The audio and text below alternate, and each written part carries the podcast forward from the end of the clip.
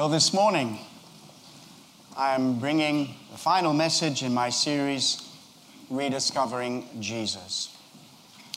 And my title is Jesus, the Son of Man. Over the last few weeks, we've been looking at Jesus, the man, Jesus, the Messiah, Jesus, the divine Son of God, and today, Son of Man. Now, in every message that I bring to you, I think in advance, what would I like you most of all to take away from this message?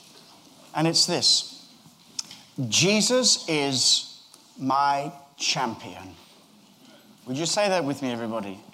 Jesus is my champion. Well, the Son of Man teaches us that he has fought on our behalf and has prevailed and got a victory which he's handed over to, that, to us. We're going to see that today.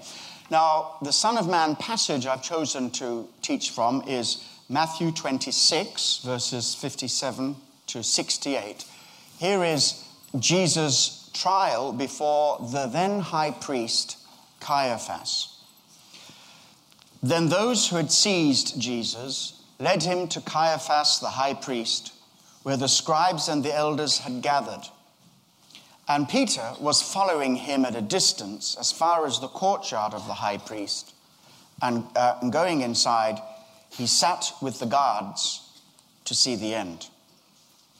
Now, the chief priests and the whole council were seeking false testimony against Jesus that they might put him to death. But they found none, though many false witnesses came forward.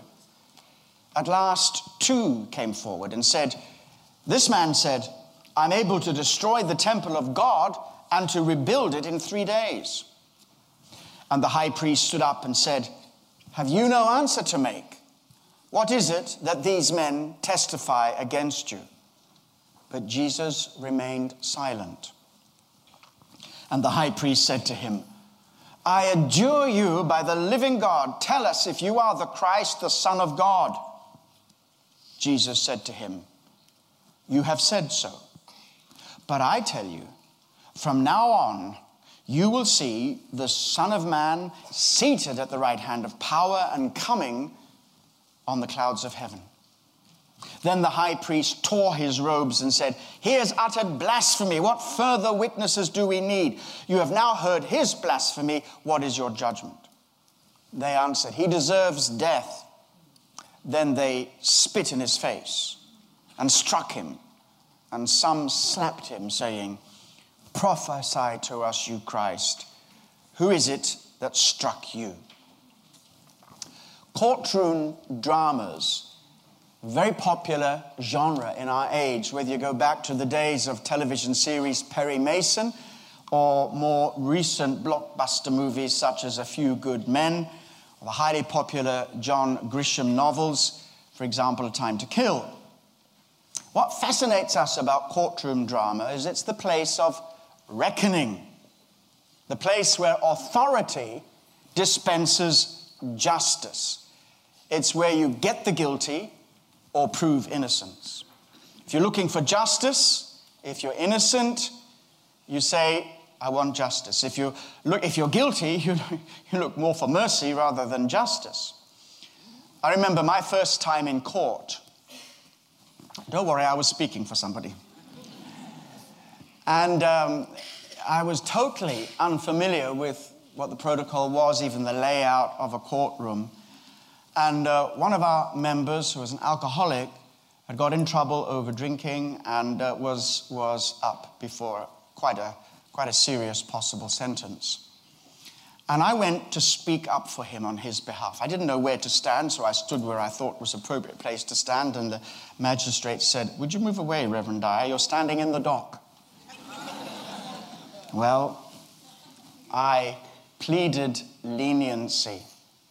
I asked, in effect, for mercy from the court. And the man got it mercy. It's good to have somebody speak up for you in court.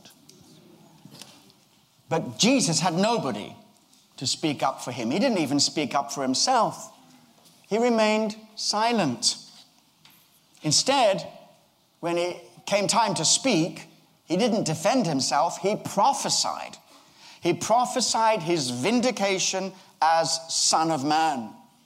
He prophesied a time which was very soon to come about, very, very soon to come about, a time when God's representative and your champion, the Son of Man, was going to triumph and be vindicated. I ask the question who was really on trial, Jesus or the high priest? Was it the kingdom of God or this defunct, what had become now a corrupt religious system? So when we talk about Son of Man, we, we know if we read the Gospels that it was Jesus' preferred title. For example, when uh, Peter confesses, You are the Christ, the Son of the living God, Jesus immediately switches to his preferred title You will see the Son of Man going to be handed over, betrayed, and so on. So, why is it that Jesus preferred this title? We're going to ask that question and answer that question today. But before we do so, we need to look at the different ways in which the Bible uses this expression, Son of Man. At its simplest and most regular level, Son of Man simply means a human being. What is the Son of Man that you visit him? It's talking about human beings, humanity. There are passages in the Bible also that show that Son of Man replies, applies to Israel as a nation. The nation of Israel was God's Son of Man. And when we go to the prophecies of Daniel and Ezekiel, we find that Son of Man is a title given to a prophet. We know the servant of God is a, is a, is a title also. But when it comes to Ezekiel, 93 times in the book of Ezekiel, Ezekiel the prophet is called Son of Man, Daniel also. So we know that uh, it's a, a very important prophetic title. But it is, as well as that, a very important and somewhat overlooked messianic title.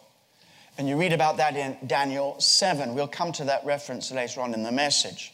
But in Daniel 7, we see here a man who is victorious, through suffering, who's overcome evil, particularly the evil powers that operate behind the kingdoms of men, and defeats all of these, and therefore is exalted to the right hand of God in great power, in great glory, and he receives an everlasting kingdom, the right to rule. And later on in the passage, we read about how he, he hands and shares that kingdom with God's people. That is the prophecy of the Son of Man.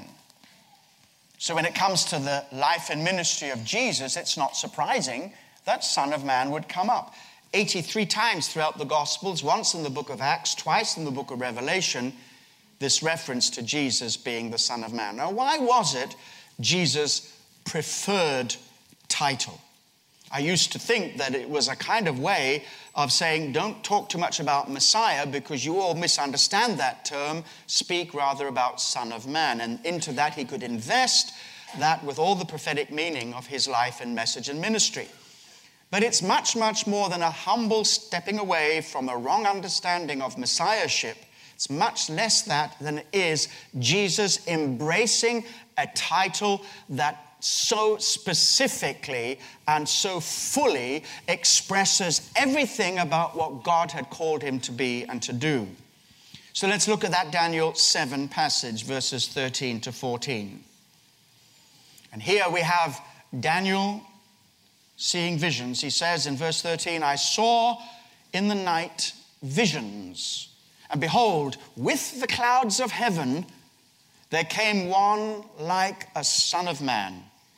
And he came to the Ancient of Days and was presented before him. And to him was given dominion and glory and a kingdom that all peoples, nations, and languages should serve him. His dominion is an everlasting dominion which shall not pass away, and his kingdom is one that shall not be destroyed. So when we look at this uh, in a bit of detail, which I won't do, go into too much detail, but let's unpack at least 10 things about this messianic message that so beautifully fits Jesus. Number one, Jesus the man, the Word was made flesh. Secondly, Jesus the Messiah. This is a messianic figure in Daniel 7. And also his prophethood. In fact, while we understand that Jesus is much more than a prophet, we'd expect the word being made flesh to prophesy. And it was particularly a very upsetting prophecy of Jesus concerning the destruction of Jerusalem and particularly the destruction of the temple, which Jesus said, within this generation, speaking to the people of that day, within this generation, not one stone will be laid upon another. So clearly, he's a prophet. We also see that Daniel 7 refers to a, a, a person who has triumphed through suffering. That is implied very heavily strengthened by the suffering servant figure of Isaiah 53. Not only the one who would suffer and die for the sake of his people, but one who would rise again victoriously. These, this uh, Daniel 7 passage speaks also about his ascension into heaven. That's exactly what is being spoken of here. It's not the Son of Man coming from heaven, bringing the clouds of heaven. It is the Son of Man ascending to heaven and receiving in the presence of God all the wonderful clouds and glory of His Shekinah presence, receiving in the presence of God an honoring, an enthronement at His right hand, and the receiving of a kingdom. So it's about His ascension, His resurrection and ascension.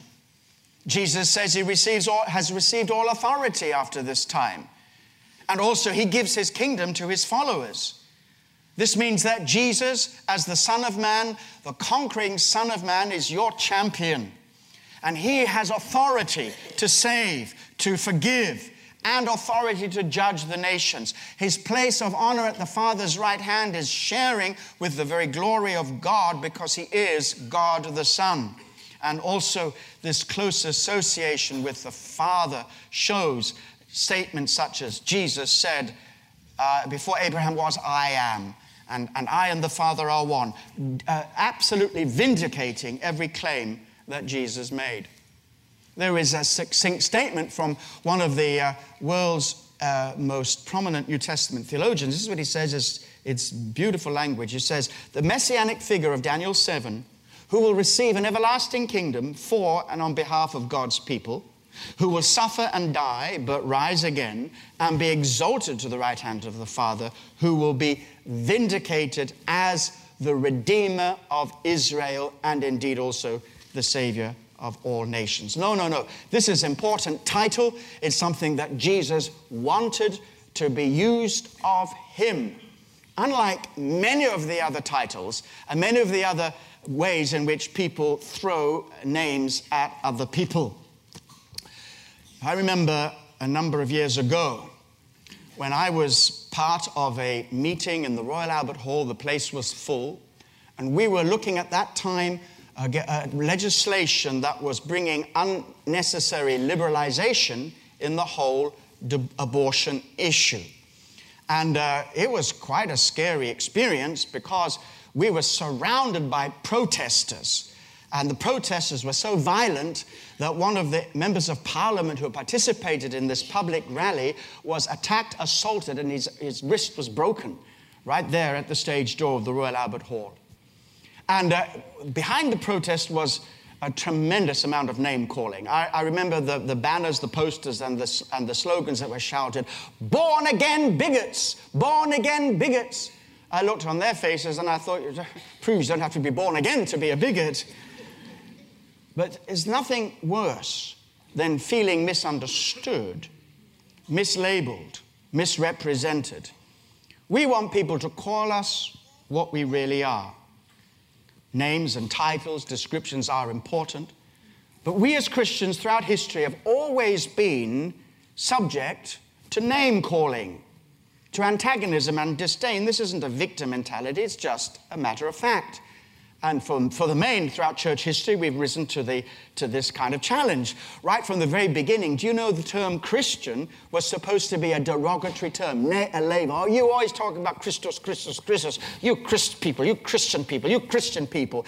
And when the Christians heard it, they say, We like it. Thank you very much. We are Christian people. But today, name calling and uh, different ways of labeling people it's a very important political weapon. It's used against Christians. God forbid that we should ever use it against other people. But the kind of things that we are likely to and are increasingly going to be called names such as this intolerant, bigoted, ignorant, homophobic, Islamophobic, and so on and so on. Get ready, more is on the way. I uh, read a, a, little analysis of this phenomenon recently. I want to quote a, a short paragraph to show you exactly what is being used against other people because they hate what they stand for. If a name associated with a given set of convictions becomes marginalized, you begin to recognize the pattern straight away. First of all, marginalize a certain set of convictions. Marginalized and eventually used as a term of abuse. Marginalize, then abuse. It's only a small step to t- treating the convictions themselves with derision. Marginalize, abuse, deride. And another short step from this to criminalizing. So you've got marginalize, you've got abuse, you've got deride, and then criminalize. That is the trajectory that we are on. Then the quotation ends labeling, branding, and name calling are common tactics used in this process. It hurts. We want people to know us for who we are. We don't want to be labeled those things. And let me just say again uh, Christians are sometimes pretty guilty themselves by labeling other people and using this tactic. Our weapons are not the carnal weapons of this world. We should know how to absorb hate, understand that it's coming of, uh, to us because they hated Jesus and, and Jesus loved in return. And so also we should make sure that none of those labels really fit.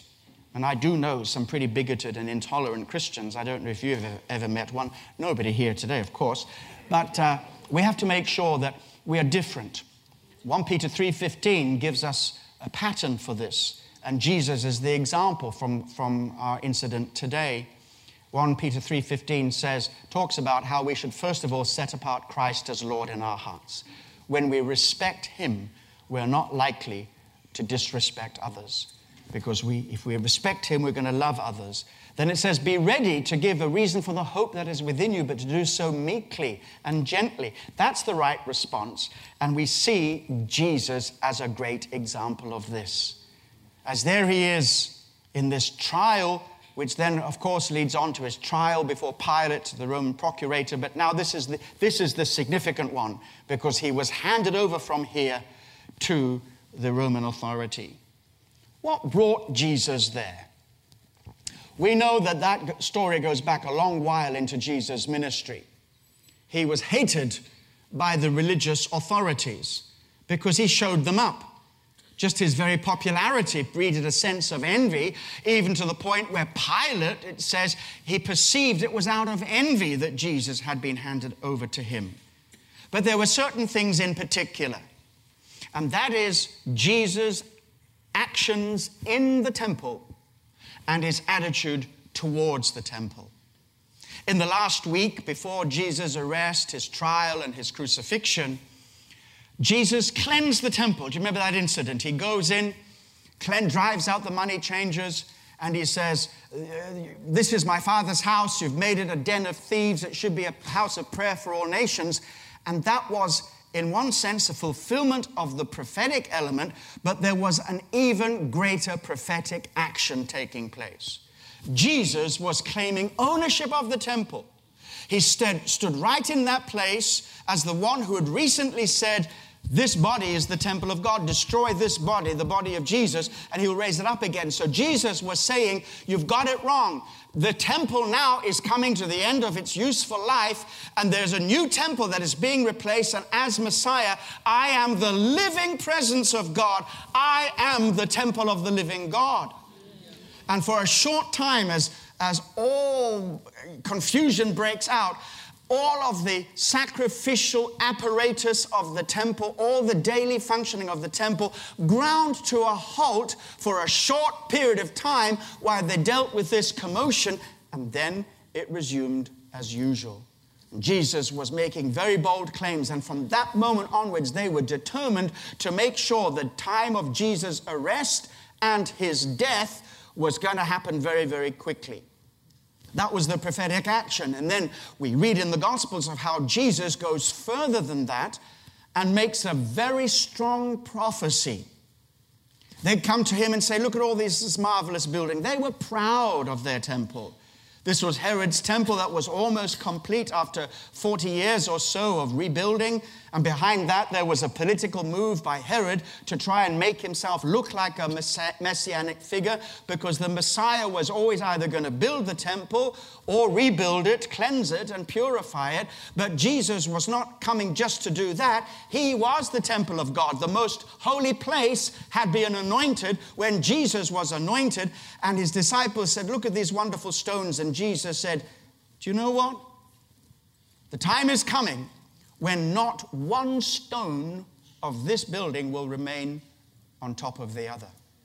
And when we read the passage, Jesus prophesied the fulfillment of that within his own generation. And he said it's going to happen. And it did happen. In AD 64, there was a um, really a very, very ridiculous Jewish revolt against Rome. If they'd listened to the preaching of Jesus, they'd have seen that Messiah was not so much to come to bring in the political freedom, but to bring in the kingdom of God that was going to be more important than any human kingdom, including the kingdom of Israel. They couldn't stomach it. And then Jesus said, No, it's going to happen. And why did Jesus prophesy that? For two reasons. First of all, it was a judgment that was falling on that generation for all of the opposition and persecution of the prophets and the final rejection of, the, of God the Son. Second reason why it was important was this was going to make it clear to everybody that the temple system based on the old covenant was coming to an end. When Jesus died on the cross and he said, It is finished, he offered the full and final sacrifice. From that moment onwards, the temple was totally redundant and defunct. And to demonstrate that, God, in his mercy, removed it. I don't understand people who still put their hope in any kind of temple, even the Temple Mount in Jerusalem. And so that's what happened. Now, of course, they heard about this, and Jesus was arrested. There's no doubt about it. Jesus' cleansing of the temple and his prophecy concerning its destruction brings him to court. Now, I want you to picture the scene. On the one side, we have the high priest. Who is he? He is God's representative of the old system. He's still God's representative, an old system that was about to be replaced. He was the head of the old covenant. And as well as that, sadly, he was now the head of what had become a most corrupt system, a most defunct system, a compromised system, a system that was so entrenched that the high priest himself could not recognize that the anointed Messiah was the one in front of him. Now he opposes and indeed condemns the very Messiah and the Redeemer of Israel. I mean, how clear can it be? And on the other side, we have Jesus.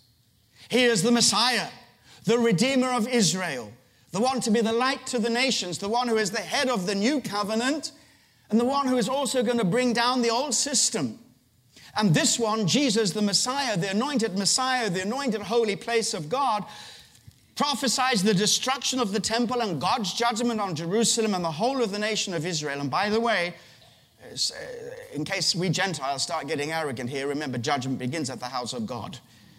We have to fear the holy name of the God who will judge the nations of the world, and the only way of escape is through the power of the blood of the new covenant. Amen and amen. And now, this Jesus is about to be vindicated as the new temple of God as the Messiah. And also, along with him, vindication was going to come to all God's people everywhere, all those who inhabited also by the Holy Spirit. That's is what at stake. And so we read the story, false witnesses, they were trying to find something to pin on Jesus, and and they were very concerned about the temple, so they thought we can get him in that area. But the false witnesses didn't agree. So the high priest challenges Jesus and says, Well, tell us, are you the Messiah or not? The Son of the Blessed, are you or not? Now, that question, in all likelihood, did not mean that the high priest was asking, Are you God the Son manifested in the flesh. He had no idea, no category of thinking in any way, dull mind that he was, un- uninspired, unenlightened, even to think in those terms. But he was trying to get Jesus to say something that would convict him of a crime. And even to accept that you were Messiah, who could immediately be reported to the Romans saying, Yes, this is the man who's calling himself the king of the Jews, and he's inciting rebellion against Rome. But even more than that, the high priest is so satisfied. Can you see the hypocrisy? Tearing your clothes is a sign of mourning, but he is f- furious on the outside, but delighted on the inside. I gotcha. I gotcha. You need to hear any more? You've heard it yourself. Blasphemy, blasphemy. Now, if the high priest didn't understand that Jesus was God manifested in the flesh, what is the charge of blasphemy all about? Well, I already said it. The temple, if you speak against the temple, it is a crime. Remember Stephen, who was the first Christian martyr some three, three and a half years from this moment? They, they, they had him for, he's spoken against the temple. That's blasphemous. You spoke about sitting at the right hand of the Father. That's a little bit too close to God for comfort. Clouds of glory, that's not just some kind of smoke machine. Clouds of glory here speak about the very presence of God, an appearance of God. So we have Jesus enveloped in the very presence of God, being exalted to the Father, claiming to, to be Messiah. Why? That's blasphemy. And also, as Messiah, and to their mind, false Messiah, he's leading people astray. And therefore, that's blasphemous. You lead people astray, you'll end up worshiping not the one true living God, Yahweh, but you'll be worshiping other gods. So, all of these reasons, in his own mind, justified the high priest from bringing in a verdict of guilty to the charge of, blasphemy.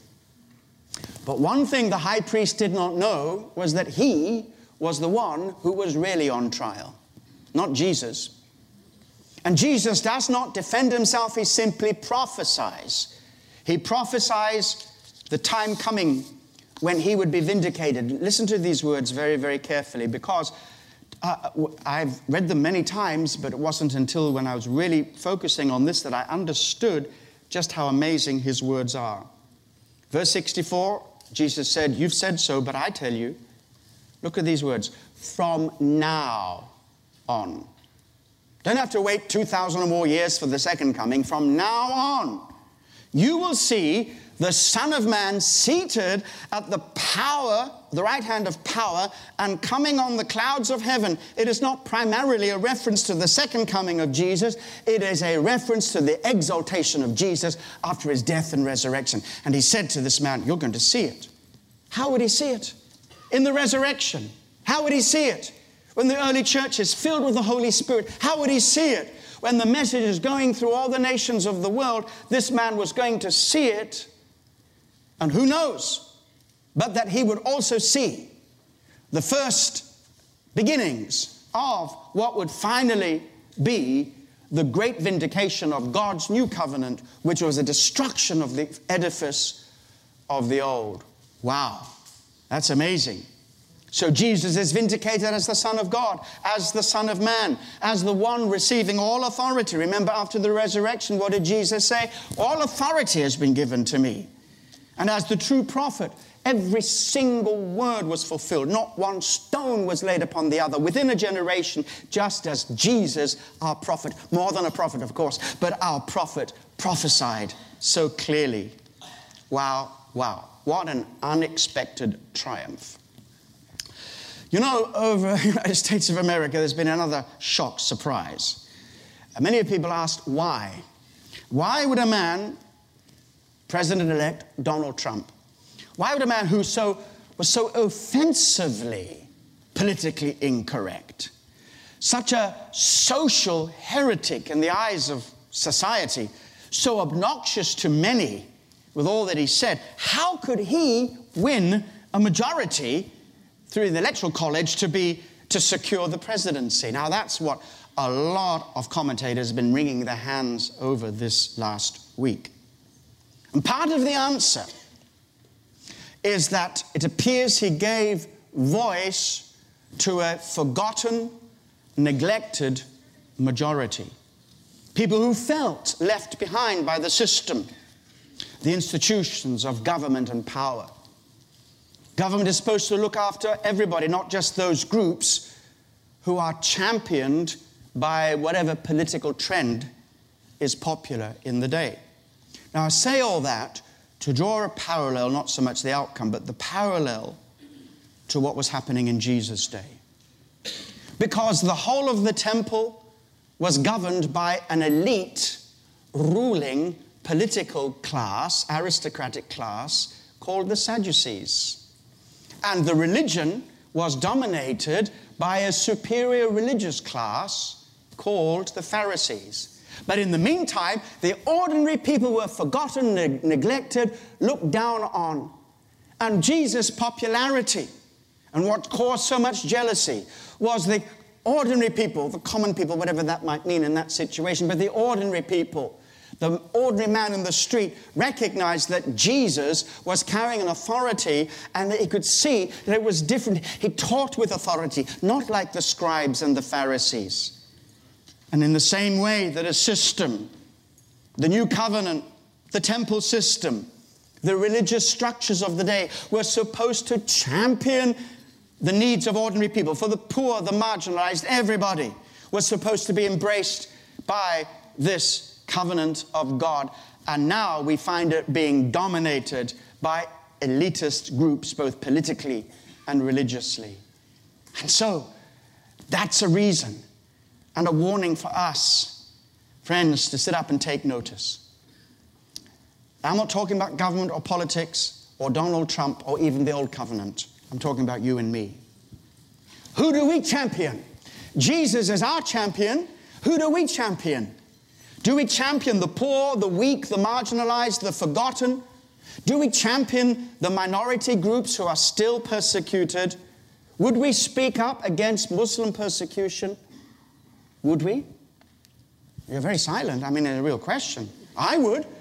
I'd speak against all injustice.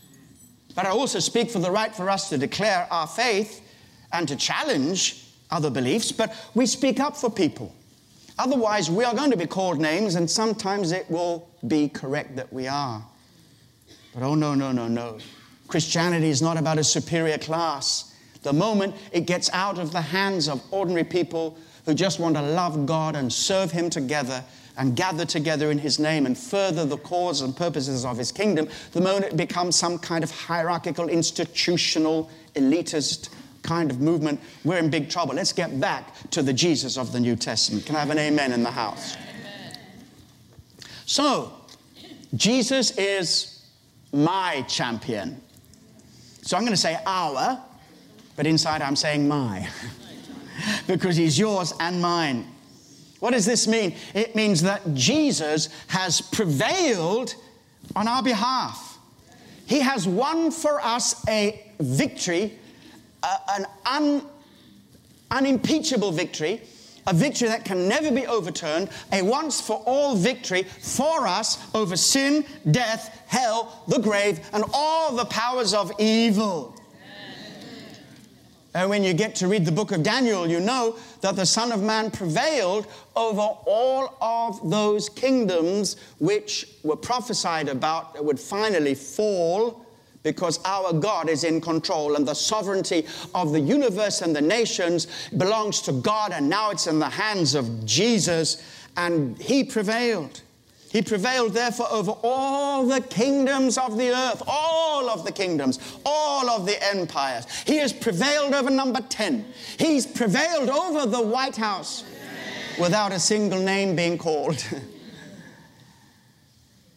and He's established for us on earth His kingdom wonderful, everlasting kingdom, a kingdom of victory, a kingdom of love, a kingdom of peace, a kingdom of authority, a kingdom of righteousness, a kingdom of justice, and we are part of that kingdom. And guess what? We win. No, I correct myself. We have already won, for our champion has got the victory.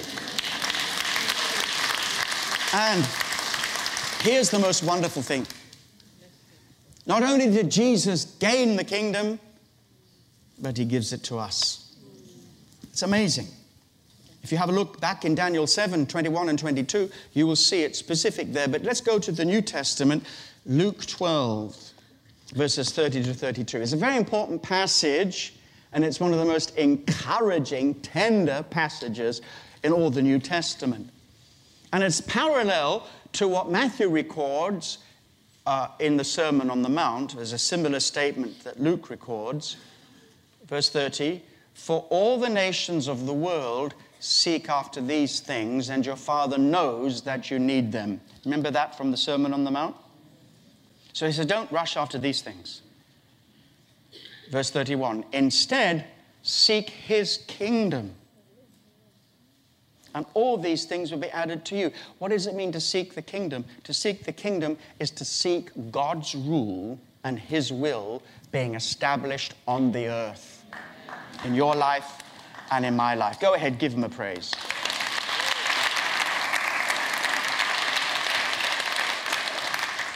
Then, verse 32, what a remarkable statement, but in, in the context of the Son of Man, we see that it's so, so correct. Verse 32 Fear not, little flock. It's not about us becoming big and great. Little flock. Fear not, little flock. Don't be afraid.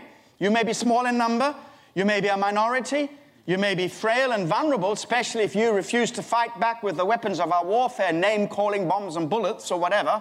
Fear not, little flock, for it is your Father's good pleasure to what? To give you the kingdom. Wow. So when we turn to Matthew 28, verse 18, we read it with new eyes the one who's received all authority on our behalf. Matthew 28, verse 18. And Jesus came and said to them, All authority in heaven and on earth has been given to me. Let's unpack that very briefly. All authority. There is nothing by way of authority that Jesus is lacking. He has all authority. He has authority over the circumstances of your life. His authority over your employment, your education, your family, your disease, your sickness, your life. He has authority over all things. Then he says, authority in heaven. Now we understand that. Okay, no problem. Heaven is, know. But he says not just all authority in heaven, but all authority on earth. Jesus has all authority on earth. That's a faith statement.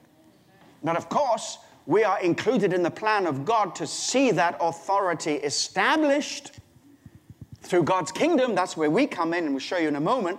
And here's this statement to prove that Daniel 7 was fulfilled in the death and resurrection of Jesus. All authority in heaven and earth has been given to me.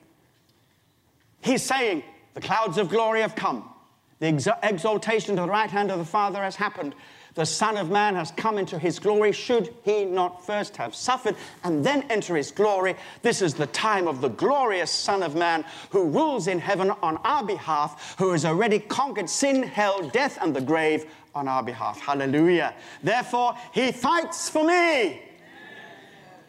Okay, you weren't so happy about that. He fights for you and defends you. And I know that you and I, together with all God's people, will be vindicated in the end against all odds as children of God's kingdom. But it doesn't stop there, as you know, Matthew 28 doesn't finish there, does it? He says, Therefore, go and make disciples of all nations. Now, this is even more staggering. Not only has he prevailed on our behalf, not only have we been called to inherit the fruits of his victory, but we've also been called to participate in the outworking of the kingdom on the earth. It's amazing. He's called and commissioned us to be agents of his kingdom, a kingdom that cannot fail, which cannot be shaken. Let everything be shaken, but God's kingdom cannot be shaken. And whatever God is doing, we see he's doing a bit of shaking. America was shaken and this glory of the kingdom will cover the earth as the waters cover the sea, and it will endure forever and ever. Hallelujah. Jesus is my champion, and I am his fellow worker.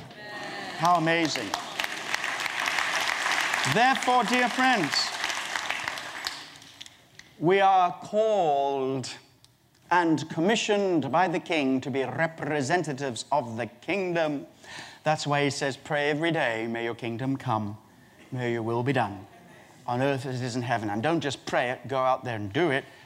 Therefore, you and I are called, number one, to be genuine disciples of Christ in his kingdom. That's what this church is all about. Genuine disciples. That's what our cell ministry is all about. The cell ministry is just a structure, it's just a tool to give you an opportunity to grow in your life as a disciple of Jesus. More than the blessings of central services, it is also to take and work out in practice what is preached on Sunday. And that's why every service we give you a list of application questions that the cell leaders will direct it in your direction and theirs in the cell meeting. But not just to be genuine disciples of Jesus, but to become genuine disciple makers. Don't say you can't do it. All authority has been given to me. Go in my name, go with my authority, and the weakest amongst us can do it because Jesus is our champion. Amen and amen. Now, you've heard about the 2020 vision. We'll be presenting it in detail in our January conference, but let me just give you another appetizer. We have many, many goals spiritual growth goals, numerical growth goals, and growth and influence. But one of the goals that we have is to see by the end of the year 2020, 90% of KTLCC members active and engaged in cell ministry, being part of the cells. Now, at the moment, 78.7%, so we're told to work it all out. And I'm not going for 100% because I want people to know that I understand some, for some of you, it's going to take time to step into that. And not everybody is going to say, yeah, I'm going to commit to this from day one. And, but, but the majority, the vast majority, can do it. And so what I want to see is you growing as a disciple of Jesus and growing as a disciple maker. Why? Why, why, why? Because we are children of the kingdom. Jesus has triumphed and He's given us a job to do. And we can rejoice in the fact that He's fighting for us, fighting for you, whatever your situation is. It could be a difficulty in your home, it could be a difficulty in your finances or your education or your place of work or your business or whatever. He's fighting for you. And while he's fighting for you, he says, Go out there and fight for me. Go out there and express and show and demonstrate and proclaim my kingdom, that the kingdom of God has come. This is the last message on rediscovering Jesus. We're going to go on from here and other things. One of the things to do is rediscover Jesus' message. And R.T. Kendall, next year when he comes, is going to take us through the Sermon on the Mount which is the best way of connecting with the real message of Jesus. But for now, we're going to close this series, Rediscovering Jesus. And also, last Sunday evening, we closed the series, Rediscovering the Kingdom. And I said to my primary leaders, Do you know what? It's one and the same series. You can't rediscover the kingdom without rediscovering Jesus. You can't rediscover Jesus without rediscovering the kingdom. Get the series and let's work on this together. But there's a glorious adventure God is stepping us into victory. And whatever it might look, a little flock, we will not be afraid. What can man do to us? If God is for us, who can be against us? Give him a big praise.